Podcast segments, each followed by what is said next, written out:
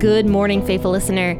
You are listening to the Bible Explained podcast, where the Bible gets explained. So grab your cup of coffee and stay tuned as we read through the book of John.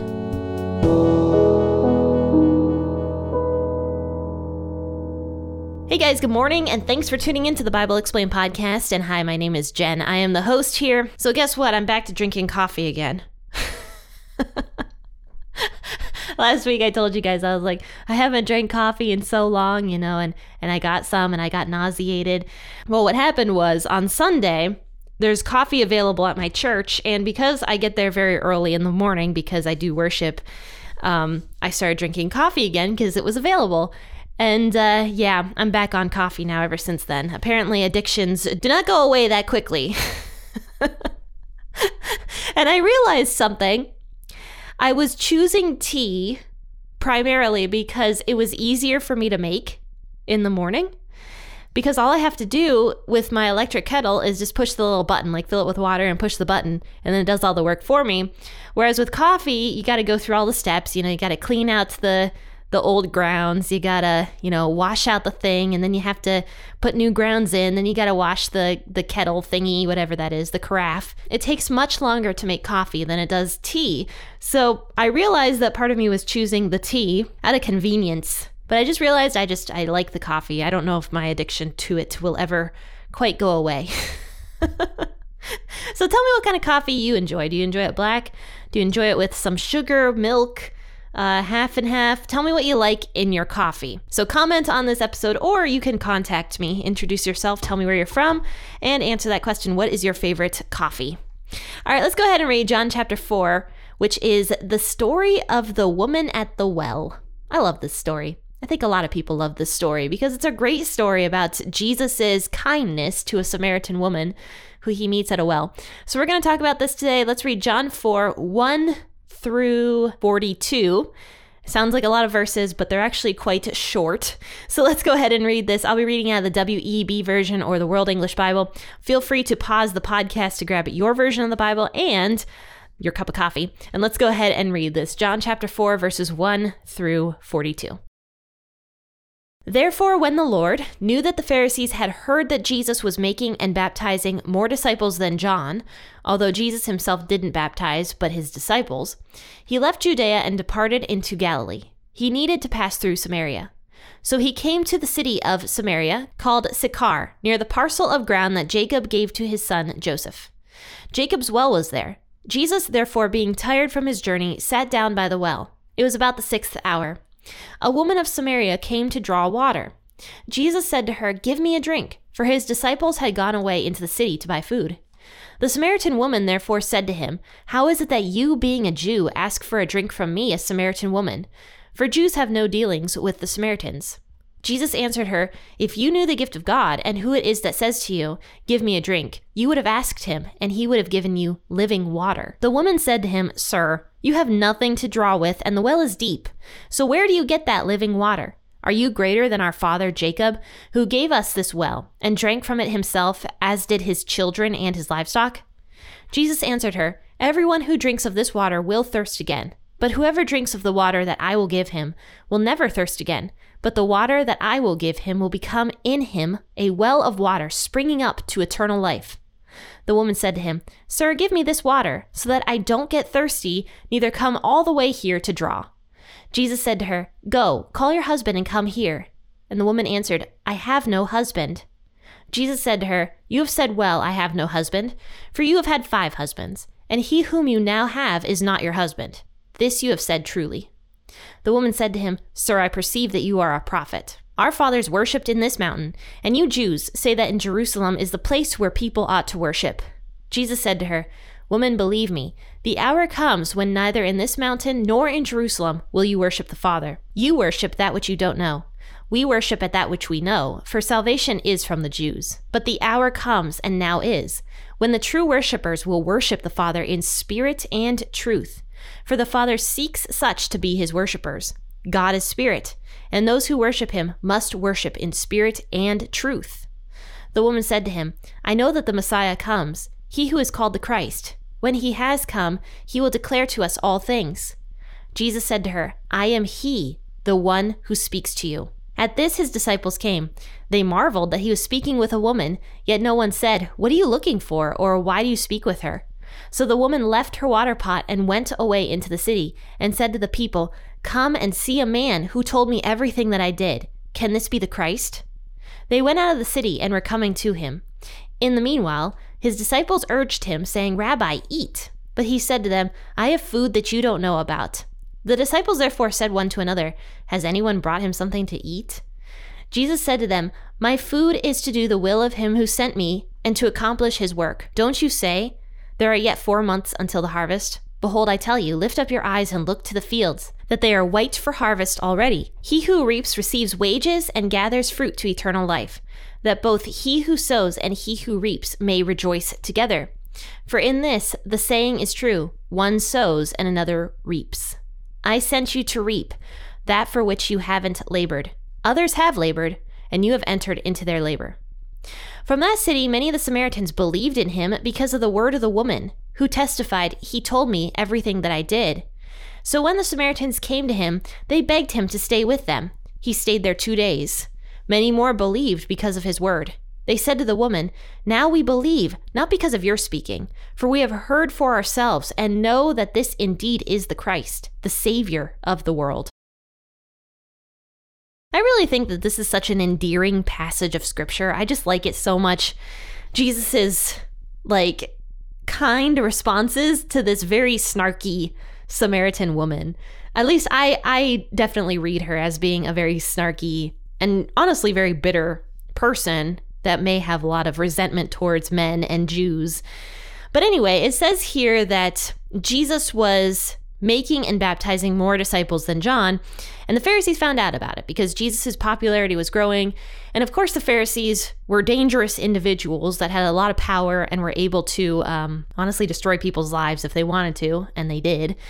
And uh, Jesus ends up leaving, I think, because of that potential threat because it wasn't Jesus' time yet. So Jesus leaves, but in verse 2, it actually says that Jesus did not baptize anybody, but his disciples did, in fact, baptize. Um, I think that's an important thing to note, though I did definitely mention that on Thursday. But this is the verse where it says that. It says in verse 2 although Jesus himself didn't baptize, but his disciples. So Jesus was not the one baptizing, but he was growing a lot of disciples. And then, of course, his disciples were baptizing other disciples, and they were gaining quite a following, more so than John the Baptist. So he left Judea and departed into Galilee. And it says in verse 4, he needed to pass through Samaria. And I just love that because Samaria was not the only way to get into Galilee. It was the easiest way, it was the fastest way.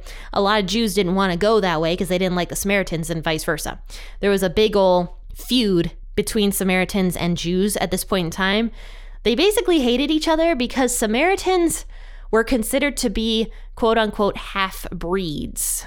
During the time of the Babylonian reign, like years before all of this, the Jewish people who were left in Israel after Babylon took over were some of like the lowest classes of people. And we'll see that that happens when we actually get into uh, some of those stories. We'll see that the people that were left were like servants and farmers and just uh, people that didn't have high standing in Israel were left to take care of the land. Now, of course, the Babylonian king took all the like rich people and all the middle class people and transported all of them over to Babylon and then left all the poor people in Israel. So, those poor people that were left in Israel many years prior to this began um, intermarrying with the cultures that were around them, and that is who the Samaritans were were those children. The Samaritans were basically like partially Jewish people, but then also had a lot of other cultures mixed in there. So the Jewish people, the I suppose the true Jewish people, really did not like the Samaritans. Because the Samaritans had a mixture of a religion too. They were partially Jewish, but they had a lot of like paganism mixed in there also. So they kind of had like this whole half law thing going on. And because of this, there was a lot of like religious feuding. And we can even see some of that with what this Samaritan woman talks about with Jesus, where she's like, You Jewish people, you know, you, you say that we have to worship in Jerusalem, but we worship here on this mountain. So you can see that there's a lot of religious tension happening also and racial tension between the, the Samaritans and the Jews. So Jesus didn't necessarily need to pass through Samaria to get to Galilee. He could have gone around it. But it's interesting that Jesus said that he did, in fact, need to pass through Samaria. And this is one of the few times that we see Jesus entering into a Gentile region. He doesn't often do this. Jesus definitely stayed within Jewish borders for the most part, though on certain occasions he would go into Gentile or Samaritan regions if he was specifically needed there. And he was, in fact, needed there. He needed to encounter this woman, and not just for the sake of this woman, though that was part of it, it was also for the sake of this entire Samaritan region, which was called Sychar. But before we get to, directly to that, it says Jesus came to the city of Samaritan called Sychar, near the parcel of ground that Jacob gave to his son Joseph. Now, if you remember Jacob, he was one of the patriarchs of the Jewish religion. There were three patriarchs. It was uh, Abraham, Isaac, and then Jacob. Jacob was the third one. And through Jacob, the Israeli people were born. And since Samaritans held some of the same heritage as Jewish people, of course, they would also think that this area of Sychar that Jacob, their patriarch, had once owned was a very sacred piece of land. So Jesus sat down near Jacob's well. And it says he was tired. Jesus was very tired. And this was about the sixth hour. So this kind of shows that, you know, Jesus, he was definitely a human, right? he got tired the same as the rest of us. He was God, but yet he had a human body, so he did in fact get tired.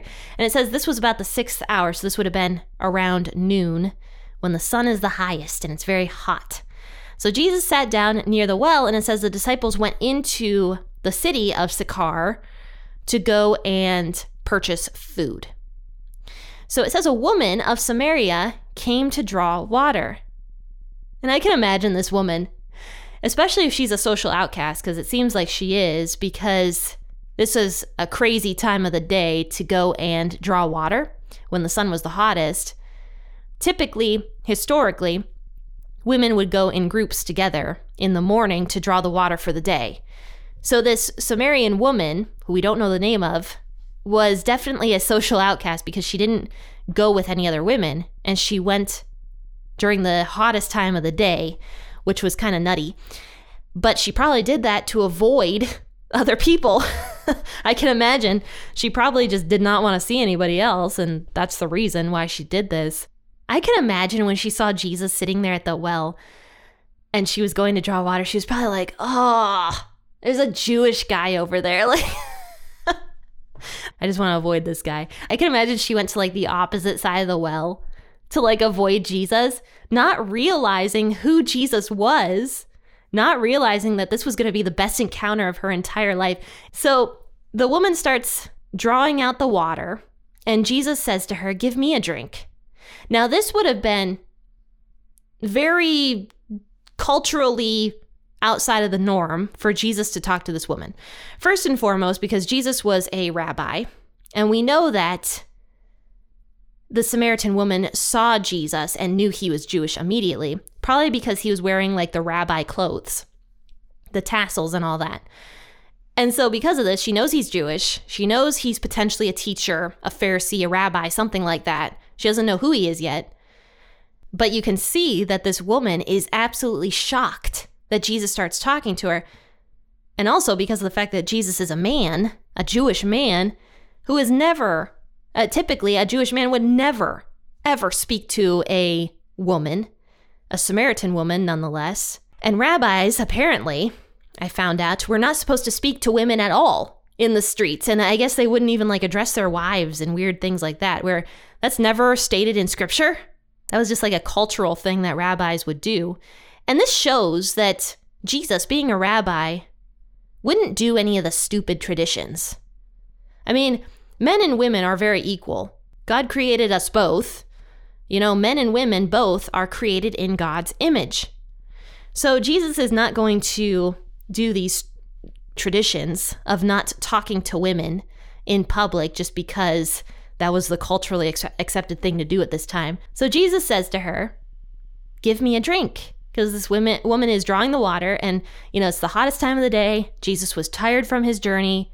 He's thirsty. So he tells the woman to give him a drink. And it says, For his disciples had gone away into the city to buy food. So the Samaritan woman is shocked, right? Because Jesus is talking to her. And she says, How is it that you, being a Jew, ask for a drink from me, a Samaritan woman? For the Jews have no dealings with the Samaritans. And I kind of went into that already. But yeah, this Samaritan woman is absolutely shocked at Jesus' request for water. And it doesn't seem like she gave him water. Maybe she did, and maybe that was just left out. But she's like, "Why are why are you, you Jew, you Jewish man rabbi, why are you asking me for a drink?" And so Jesus says to her, "Well, if you knew the gift of God and who is saying to you, "Give me a drink," you would have asked him and he would have given you living water." So Jesus is talking about himself. He's like, "Look, if you knew the gifts that God can give you and who I am, then you would ask me to give you living water. So this woman's like, What are you talking about? And she's like, Sir, you have nothing to draw with, and the well is deep. So she's like, I don't see any bucket that you have. She's like, This well is very deep. And then she says, Where are you going to get this living water? And she's like, Are you greater than our father, Jacob, who gave us this well? And drank from it himself, and his children and his livestock all drank from it. So this shows that there was some significance, some religious significance to this well to the Samaritan people, because obviously their patriarch, their father, was also Jacob. And he had dug that well years and years prior to all this. And she's like, This well is as good as any. She's like, This well was dug by our father, Jacob. Is it better than this water? Are you better than our father, Jacob? So then Jesus answers her. He's like, Everyone who drinks of this water will thirst again. I love that he doesn't even address her like snarkiness. He doesn't even like get insulted, offended, nothing.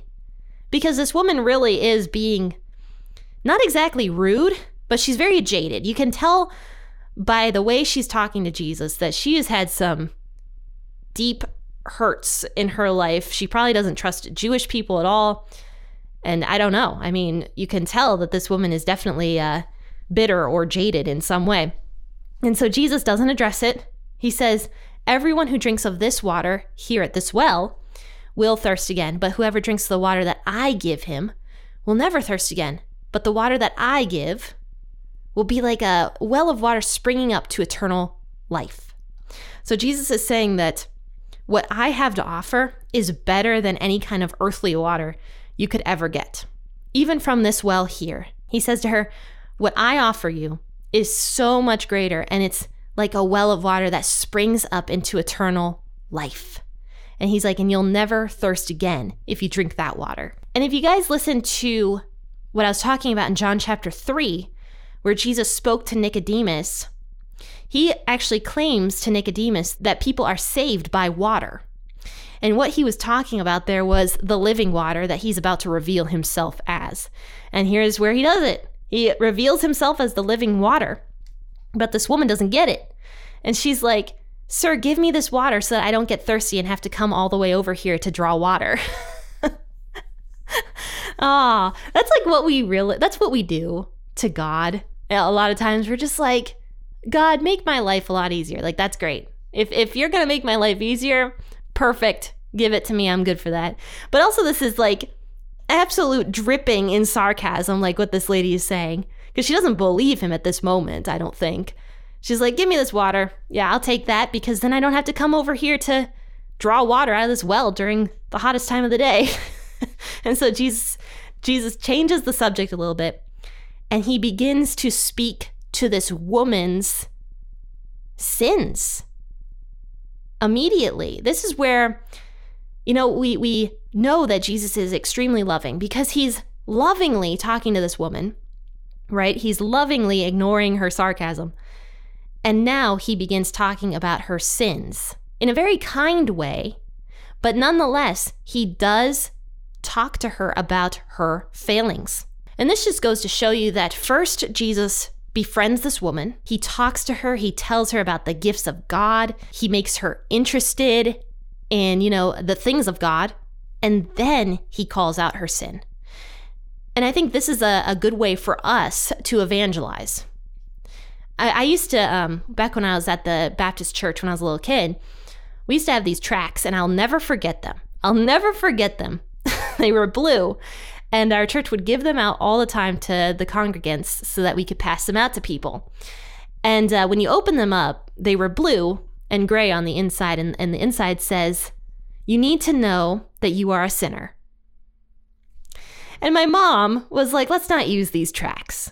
She's like, I- am not going to use these because I just don't think this is the right way to talk to somebody about their sin. I just, I don't like this. So we never ended up using those tracts, but our church would hand them out all the time. And honestly, if you look at what Jesus is doing here, he wasn't initially calling out her sin because people don't like to hear that they're, you know, in the wrong. People don't like to be criticized immediately, especially from a stranger. But also, after Jesus befriends her, he is not afraid to call out her sin of living and marrying five different guys, six different guys, actually. He was not afraid to call out her sin. And so that's how you and I have to be, not initially calling out somebody for what they're doing wrong. We have to soften them up to the gospel, which is what Jesus does to this woman. But also, we can't be afraid to call out people's sin either.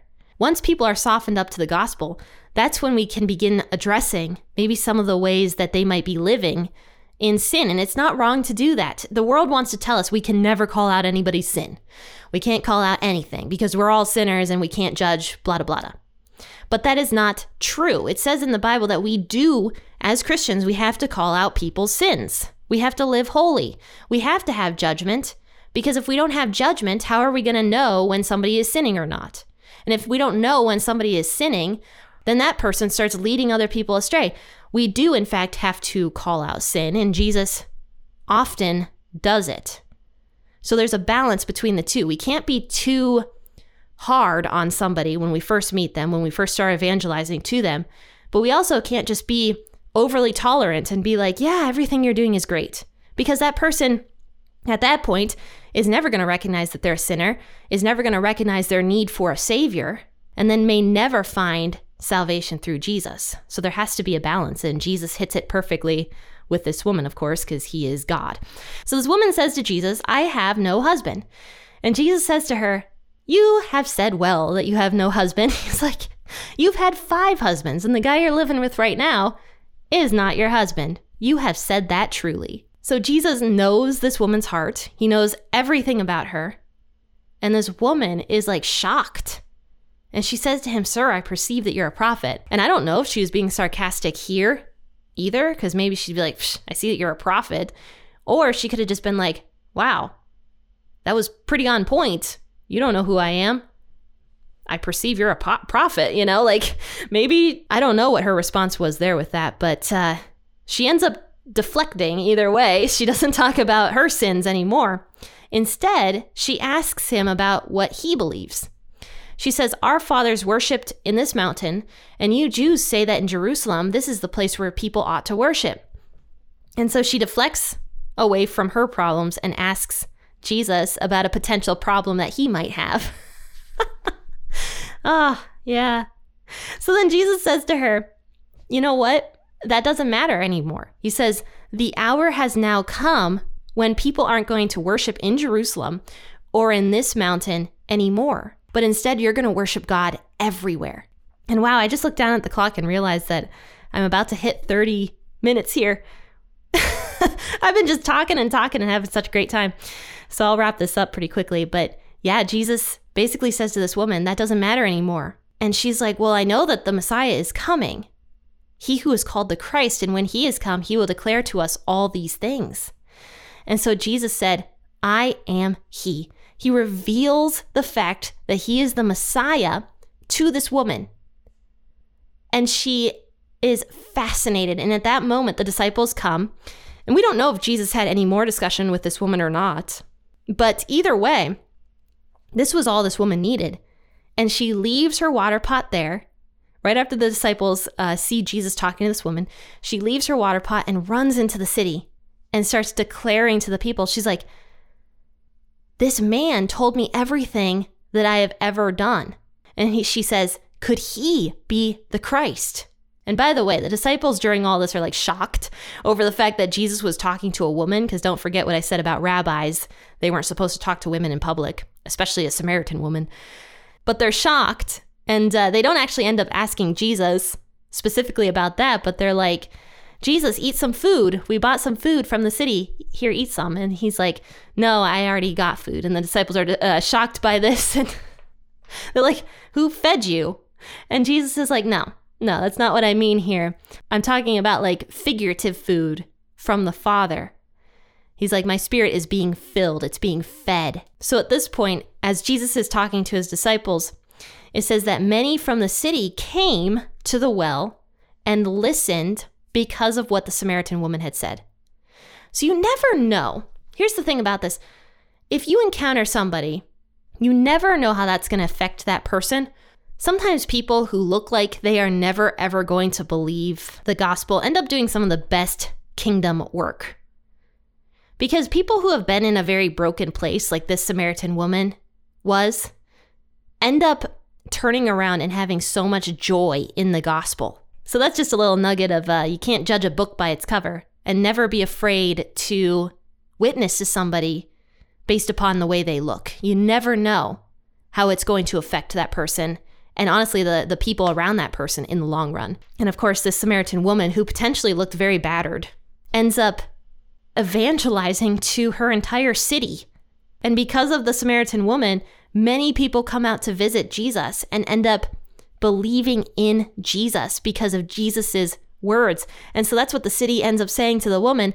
They say, you know, now we believe not because of you and your speaking, but we have heard him ourselves. And now we know for sure that he is, in fact, the savior of the world.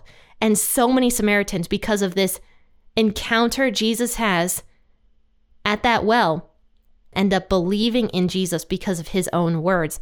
But the Samaritan woman helped get the word out, helped spread the word to the entire city. And that's how God works. That's how Jesus works. Even though we can't save anybody, like I can't save a single person, but I can get the word out that Jesus saves. And that's how God works with us. You know, we, we don't save anybody. Jesus is the one that does the saving, but we can get the word out. We can evangelize. And sometimes little chance encounters that we have with people could have monumental effects for God's kingdom. I actually drew a picture of the Samaritan woman in one of the books I illustrated, which is Encounters Through John's Gospel. And this is a, a book my friend actually wrote, and I illustrated it for him. And it's written by James Stewart, who goes to my church. He's an older man that um, was a pastor. He was also a doctor of theology, I believe. And yeah, he wrote a book and I illustrated it. So I'm going to link that book in the bio of this podcast episode because it definitely relates to everything we're talking about in John. And actually, you could follow along in his book as we're reading through John, because actually he did his book in the WEB version also. And so, yeah, it might be kind of interesting for you to pick up a copy of his book. It's very cheap right now on Amazon. I think it's like $6. And uh, follow along with the Bible Explained podcast with it. And you can see some of my illustrations there also. but anyway, I'll link that in the bio of the podcast episode. And I'm also going to link all the other things that P40 Ministries does. P40 Ministries, if you guys don't know, is the ministry behind this podcast. And uh, yeah, but yeah, I do a lot of different things with P40 Ministries. So check out all the links and uh, follow everything. But friends and faith listeners, I do hope that you enjoyed this episode. And if you did, and if you think it's going to help somebody, please share it on your social media platforms. Do a comment, write a review, whatever you want to do to spread the word about the Bible Explained podcast. And I thank you guys so much for doing that. But you know what? I will see you tomorrow morning for an episode out of Deuteronomy. We are flying through Deuteronomy. We're already in Deuteronomy 16 as of tomorrow. So that's kind of crazy for me. But yeah, we're moving into Deuteronomy 16 tomorrow. So I hope you guys enjoy that uh, episode. Hope to see you guys there, 6 a.m. or whenever you wake up. Happy listening and God bless.